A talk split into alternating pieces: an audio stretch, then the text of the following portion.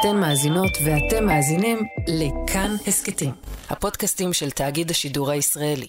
שאלה, כמה בדואים נפגעו באסון שחווינו ב-7 באוקטובר? שלום לכם. 14 שעות אל תוך השבת הזאת וישראל בעיצומה של מלחמה. מניין הנפגעים עצום. לפחות 100 נרצחים וכאלף פצועים, וההערכה היא שהמספר הזה רק... החברה הבדואית בדרום הארץ מונה 17 נרצחים ושישה חטופים. אחרי 55 ימים, בלי שכמעט שמענו עליהם, חזרו הביתה מהשבי שניים מהחטופים, האחים בילאל ועיישה אל-זיאדנה. בימים שאחרי הטבח, נחשפנו לסיפורי גבורה של חיילים ואזרחים בדואים שחירפו נפשם כדי להגן על אזרחי המדינה. אני הצלתי הרבה אנשים, כי קודם כל אני בן אדם וכולנו בני אדם, ואנחנו כולנו חיים במדינה אחת ועם אחד. אבל הקשר בין מדינת ישראל לחברה הבדואית לא תמיד הולך חלק. מצד אחד, בדואים רבים משרתים בכוחות הביטחון וההצלה. מהצד השני, פעמים רבות מפנים בחברה הישראלית אצבע מאשימה כלפי הבדואים, בטענה שהם אלו שמחוללים את אי המשילות בנגב. הבדואים מצידם יודעים לספר על חוסר בהשקעה ציבורית ובקיפוח מצד הרשויות. אז איך נראית מלחמת אוקטובר 2023 בחברה הבדואית? שלום, אתם על עוד יום, הסכת האקטואליה של כאן. אני יותם רוזנבלד. בפרק הזה ננסה לבדוק אילו תחושות וזרמים תת-קרקעיים מעוררת המלחמה בחברה הבדואית, ואיך ייראה הקשר בין הבדואים למדינת ישראל בסופה. הצטרפו אלינו אחמד אבו סוויס, כתב מכאן בחברה הערבית ותושב רהט, ודהם אל-זיאדנה, ששניים מבני משפחתו שוחררו משבי חמאס, בזמן ששניים נוספים, יוסף וחמזה, עדיין מחכים לחזור הביתה.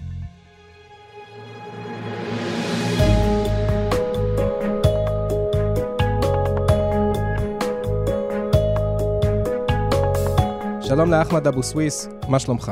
תמיד אפשר להיות יותר טוב ולהגיד אה, בסדר, אבל אם אני אגיד לך בסדר בתקופה הזאת, אה, אני אשקר. אני כמו כולם, בתקווה שיהיה בסדר.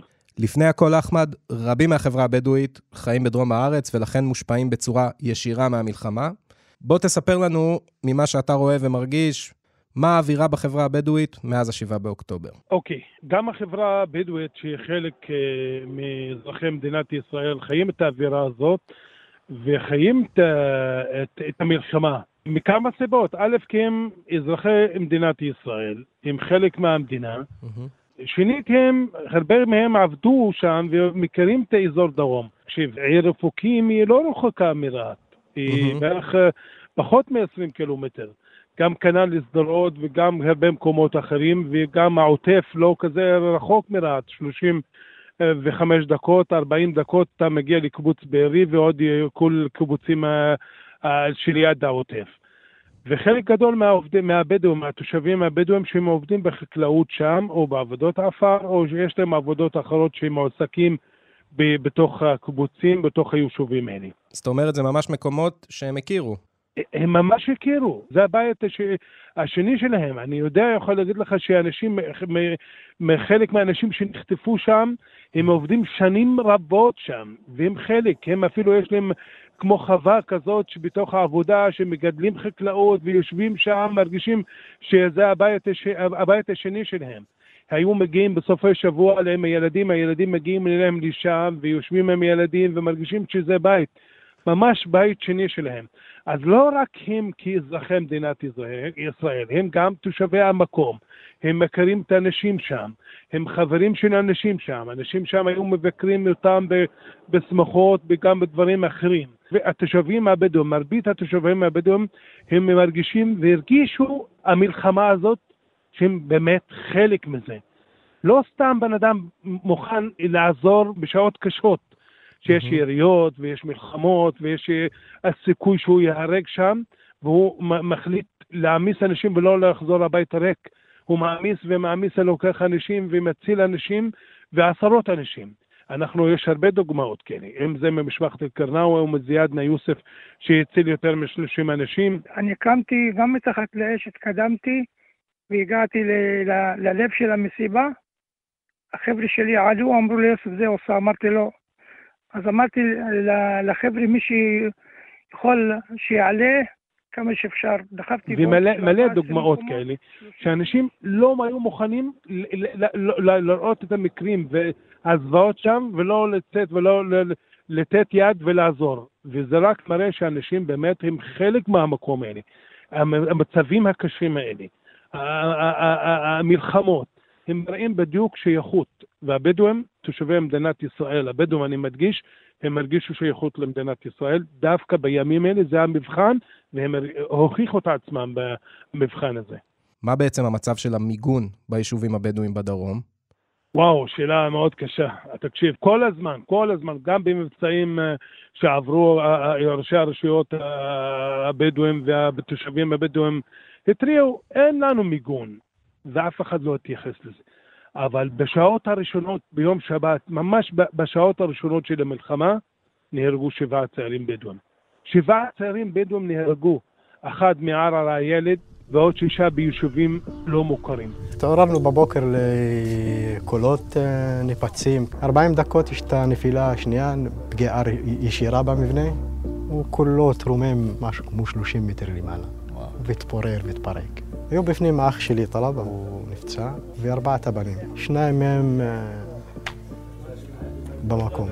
זה, השאלה הזאת מחולקת לשני חלקים. א', הבעיה ביישובים של המקלטים ומיגון ביישובים המוכרים היא יש מיגון בבתים שנבנו אחרי שנות 90 ושנת 94. Mm-hmm. למשל ברהט 94, אחרי שנת 94, 95, זה חובה כל בית להיות בו מקלט ולהיות אה, מקום מיגון שם. אין לך מקלט, אתה לא יכול לקבל טופס 4, ואז לקח היום כמעט ברהט 50% מהבתים, יש מהם אה, מיגון, יש מקלטים. Mm-hmm. אבל הבעיה היא יותר בולטת ביישובים הלא מוכרים שם, ושם, אתה יודע, אין בתים, הם לא בצורה לא חוקית, עם צריפים, שהם לא יכולים אפילו בגשם, ברוח, בחורף חזק, הם אה, ממש סובלים במקרים האלה. אז במקרה של המלחמה האחרונה, הבעיה הזאת בלטה בצורה מדהימה, ואנשים ראו אותו כי אנשים שילמו מחיר שם, ושם אין מקלטים. פשוט מה שאתה עושה, שיש, שיש בכלל, אם שומעים את הזעקה שם, אז להרים את הידיים לשמיים. לשכב על הרצפה ולהתפלל פשוט? זה להתפלל יותר, זה לא לעשות כלום, פשוט אין מה לעשות במקרים האלה. כי אתה גר בשטח בטוח, הבעיה גם שזה בדיוק מוגדר כשטח בטוח, אפילו אין הוראות, אין הוראה לכיבת ברזל שתיירט אה, טילים אם יש סיכוי שיפלו במקומות האלה. ואני זוכר, אם אני לא טועה, ב-2018 הייתה מלחמה, כאילו היה מבצע בעזה, ואז uh, צעיר בדואי נהרג ליד דימונה שם באחד הכפרים, mm-hmm. כאילו פשוט כיבת ברזל לא ירתה כי זה מוגדר שטח בטוח, אבל שם מתגוררים מאות, ומדי פעם גם אלפי תושבים. תגיד לי, שומעים אצלכם בכל היישובים בדרום את האזעקות, או שיש מקומות שאפילו אין את ההתראה הזאת? אני מתגורר ברהט ואני שומע את זה. כנ"ל בהרבה יישובים אחרים, אבל אולי בחלק מהיישובים הבדואים לא ישמעו את זה, הכפרים הלא מוכרים. ביישובים הלא מוכרים, אם יש בשכנים, למשל ב... דימונה או במקומות אחרים יש אזעקה חזקה, ייתכן שהם ישמעו. Mm-hmm. אבל הבעיה יותר היא בולטת בכפרים הלא מוכרים שם, ואז אה, חלק מהתושבים לא ישמעו את זה. אז אמרת שבעצם בחלק מהיישובים אין מיגון, וגם שלא בכל היישובים שומעים את האזעקות. אילו עוד בעיות של תשתיות כאלה נחשפו בגלל המלחמה? המלחמה חשפה את הבעיה הגדולה, חוץ מהמיגון, חשפה את הבעיה של הבדואים בכפרים הלא מוכרים. כשאתה מתגורר בשנת 2023 בלי חשמל, בלי מים, בלי בתים, בלי תשתיות, בלי כביש נורמלי, באיזה כבישים בכלל? אין כביש נורמלי. בלי אמצעים הכי מינימליים ליישוב בשנות 23, 2023. זה חשפה את כל הבעיות של הכפרים הלא מוכרים. האנשים האלה שמאחרי החצר האחורית של מדינת ישראל. אנחנו לא מדברים על 30 אה, אלף תושבים או 15 אלף תושבים, זה יותר מ-120 אלף תושבים שהיום מתגוררים בכפרים הלא מוכרים. שהאנשים האלה צועקים שנים שהם רוצים פתרון. פתרון אם זה בכפר מוכר, או ב- לאפשר להם בניית בתים, או לאפשר להם בניית מקלטים, אבל הבעיה של היישובים, במיוחד הכפרים הלא מוכרים, היא נחשפה וקיבלה הד ואנשים פתאום, שאפילו חברי הכנסת, אפילו שרים שהתחילו לבקר אחרי שנהרגו צעירים בדואים, תושבים בדואים, ואז אנשים מופתעים שבאמת, אלה התושבים שגרים במדינת ישראל, יש יישובים, ואני מכיר הרבה מהיישובים בבדואים, מכיר, מכיר את כולם. תאמין, אתה נכנס ואתה חושב שאתה גר בהודו. עד כדי כך? לרגע אתה נכנס ליישוב, חלק מהיישובים הבדואים, ואתה אומר, מה, אני במדינת ישראל? אתה רק נכנס, אתה רואה את אחוזי, האחוזים הגדולים של העוני. אתה רואה תשתיות של, של בהודו אולי ברמה יותר טובה שם. אתה רואה את האנשים שבלי כמעט מים מטפטף שם. תנאים לא תנאים לתושבי מדינת ישראל של 2023.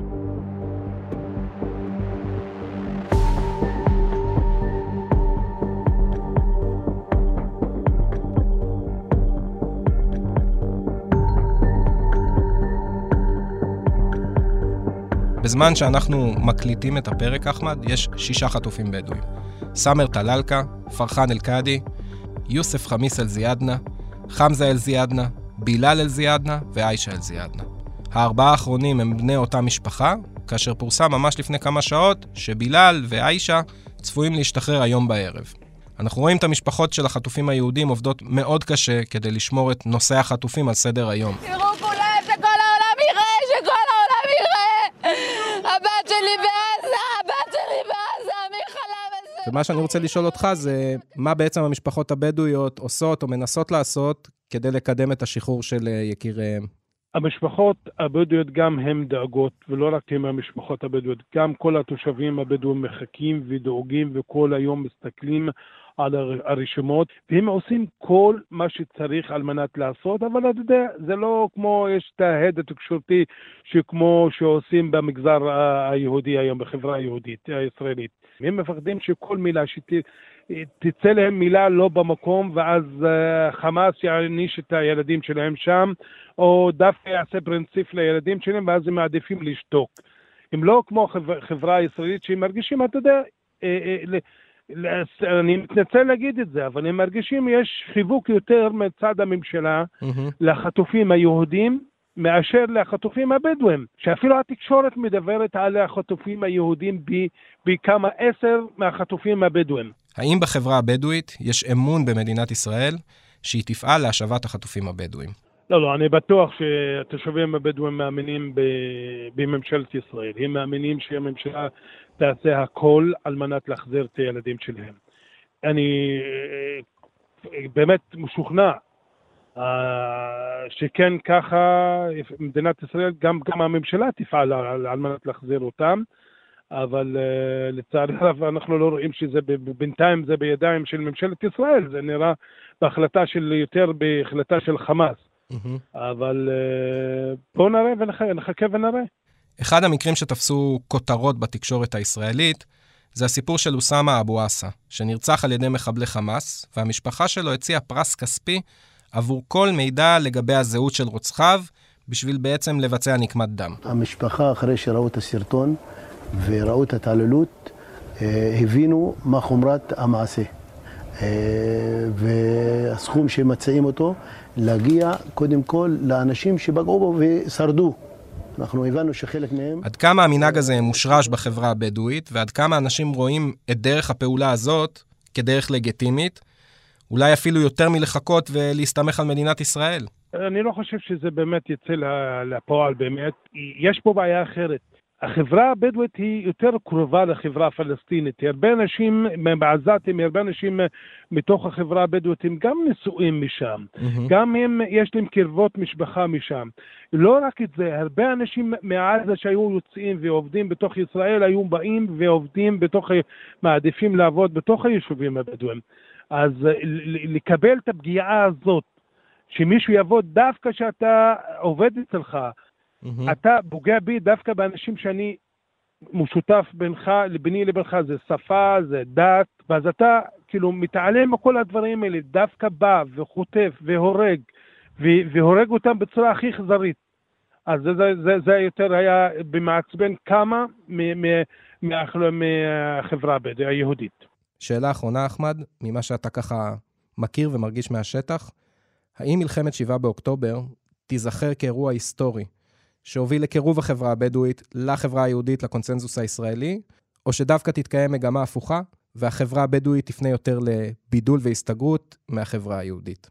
שבעה באוקטובר זה התאריך, זה הזוועות שקרו שם, דווקא קירבו בין החברה היהודית הישראלית לבדואים.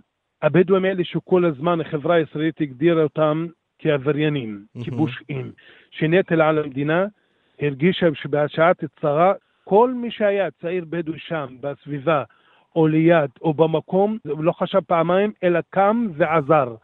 וזה דווקא קירב, ואנחנו היום שומעים, דווקא היום אני מתנצל להגיד את זה, אבל כשאני אומר, אני מרהט, אני רואה את התגובה של אנשים, אה, יפה, אתה יודע, וואלה, אני מכיר, כל הכבוד למשפחה, אל-קרנאווי, וכל הכבוד, והם היו גברים, ו...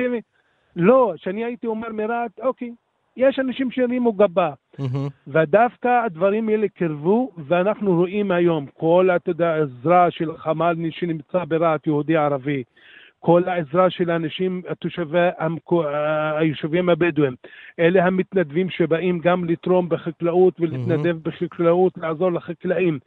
וכל מה שהם יכולים, למרות המצב הסוציו-אקונומי הקשה שלהם, הבדואים, הם באמת, ראיתי חלק גדול מהתושבים הבדואים, שדווקא שמים יד בימים הקשים האלה, ואומרים, אנחנו, הנה זאת הזדמנות להוכיח שאנחנו חלק מהמדינה, והמדינה חלק מאיתנו. אנחנו לא, לא, לא כמו שתיארתם אותנו כל הזמן, וחשבתם שאנחנו העבריינים, והם היה לנו קומץ של אנשים, אנחנו לא. הקומץ, הרוב האנשים בחברה הבדואית הם חלק ממדינת ישראל, הם רוצים להיות חלק ממדינת ישראל, והם רוצים לתרום למדינת ישראל, והם רוצים לעשות על מנת שיהיה לכולם טוב, וכל מי שמסתובב היום בתוך היישובים הבדואים, הוא רואה את זה, רואה את זה טוב מאוד.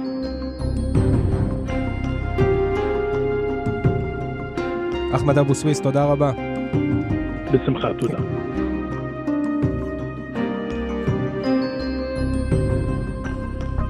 ארבעה מבני משפחתו של דאם אל-זיאדנה נחטפו לעזה ב-7 באוקטובר.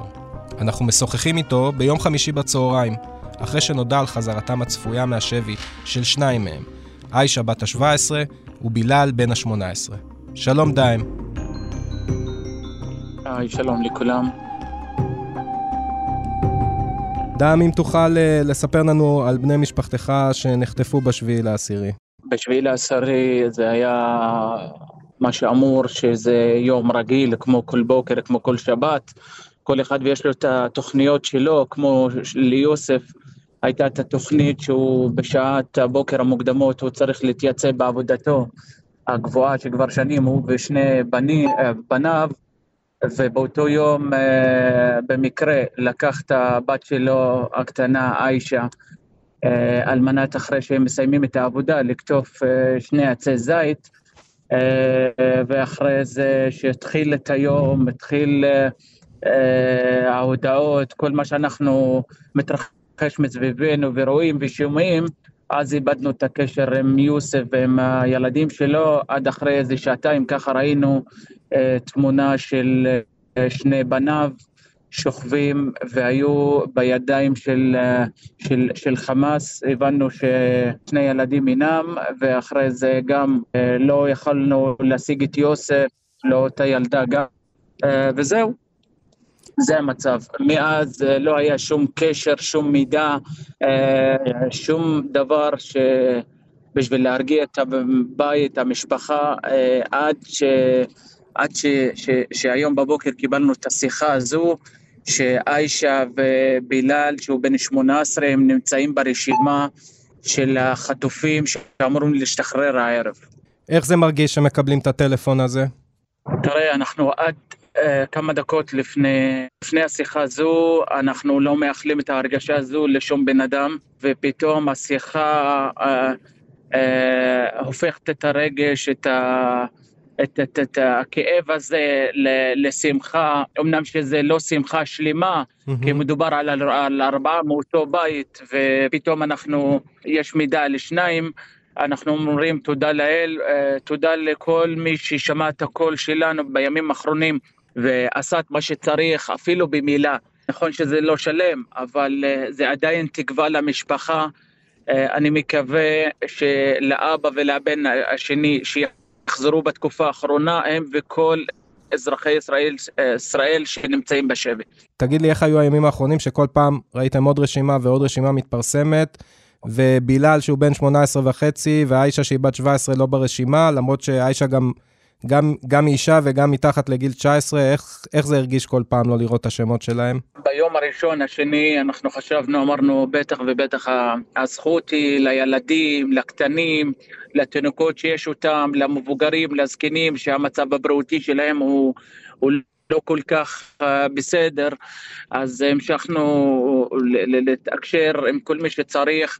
Uh, התשובה הייתה שישראל היא לא, לא קובעת, הם מקבלים סך הכל רשימה, uh, בתקופה האחרונה עשינו את כל המאמץ, מה שצריך, שזה יגיע לאן שצריך. יטפלו בילדים שלנו, שאנחנו לפחות נהיה חלק מהמשפחות האלה ש, ש, שמקבלים את הילדים שלהם אחרי, מהשבי. בסדר, זה, זה היה מאוד קשה, היה כל הזמן עם יד על הלב, שיא עצבים, לחץ, מה ולא. אני מאחל כל שמחה לכל המשפחות שהילדים שלהם נמצאים בשווי, ואחרי כל הלחץ וכל הכאב וכל ה... כל, כל מה שקרה אה, יהיה טוב, יקבלו את התשובה בעזרת השם שאנחנו קיבלנו, ירגישו את מה שאנחנו מרגישים ומה שהרגישו המשפחות שכבר קיבלו את הילדים שלהם מהשבי, לאט לאט יהיה בסדר. אנחנו, יש לנו עוד שניים שנשארים, אנחנו מקווים שבימים הקרובים נשמע עליהם גם דברים טובים ונקבל אותם ויהיו בינינו. אמן ואמן. תגיד לי, דיים, השתתפתם באירועים מסוימים של אה, משפחות החטופים שהיו במרכז הארץ או במקומות אחרים, כדי לשמור את הנושא בתודעה? כן, השתתפנו גם בתל אביב, איפה שכולם היו בהתחלה גם. Uh, עשינו את מה שצריך בשביל, uh, בשביל ש... לא בשביל רק הבנים שלנו. כמו שראינו את התמונות של הילדים שלנו, מחזיקים אותם אנשים אחרים, גם אנחנו מחזיקים את התמונות של כולם ומאחלים להם אה, להשתחרר כמה שאפשר מהם.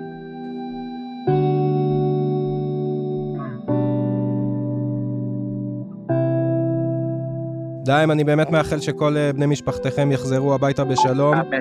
ותודה רבה שדיברת איתנו, ושיהיה רק בשורות טובות. אמן, תודה.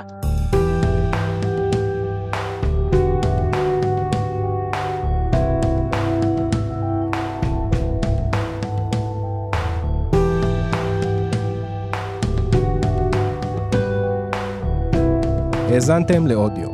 תודה לחן עוז על עיצוב הקול והמיקס, ולמשה ליכטנשטיין ולריסה בלטר כץ על הביצוע הטכני.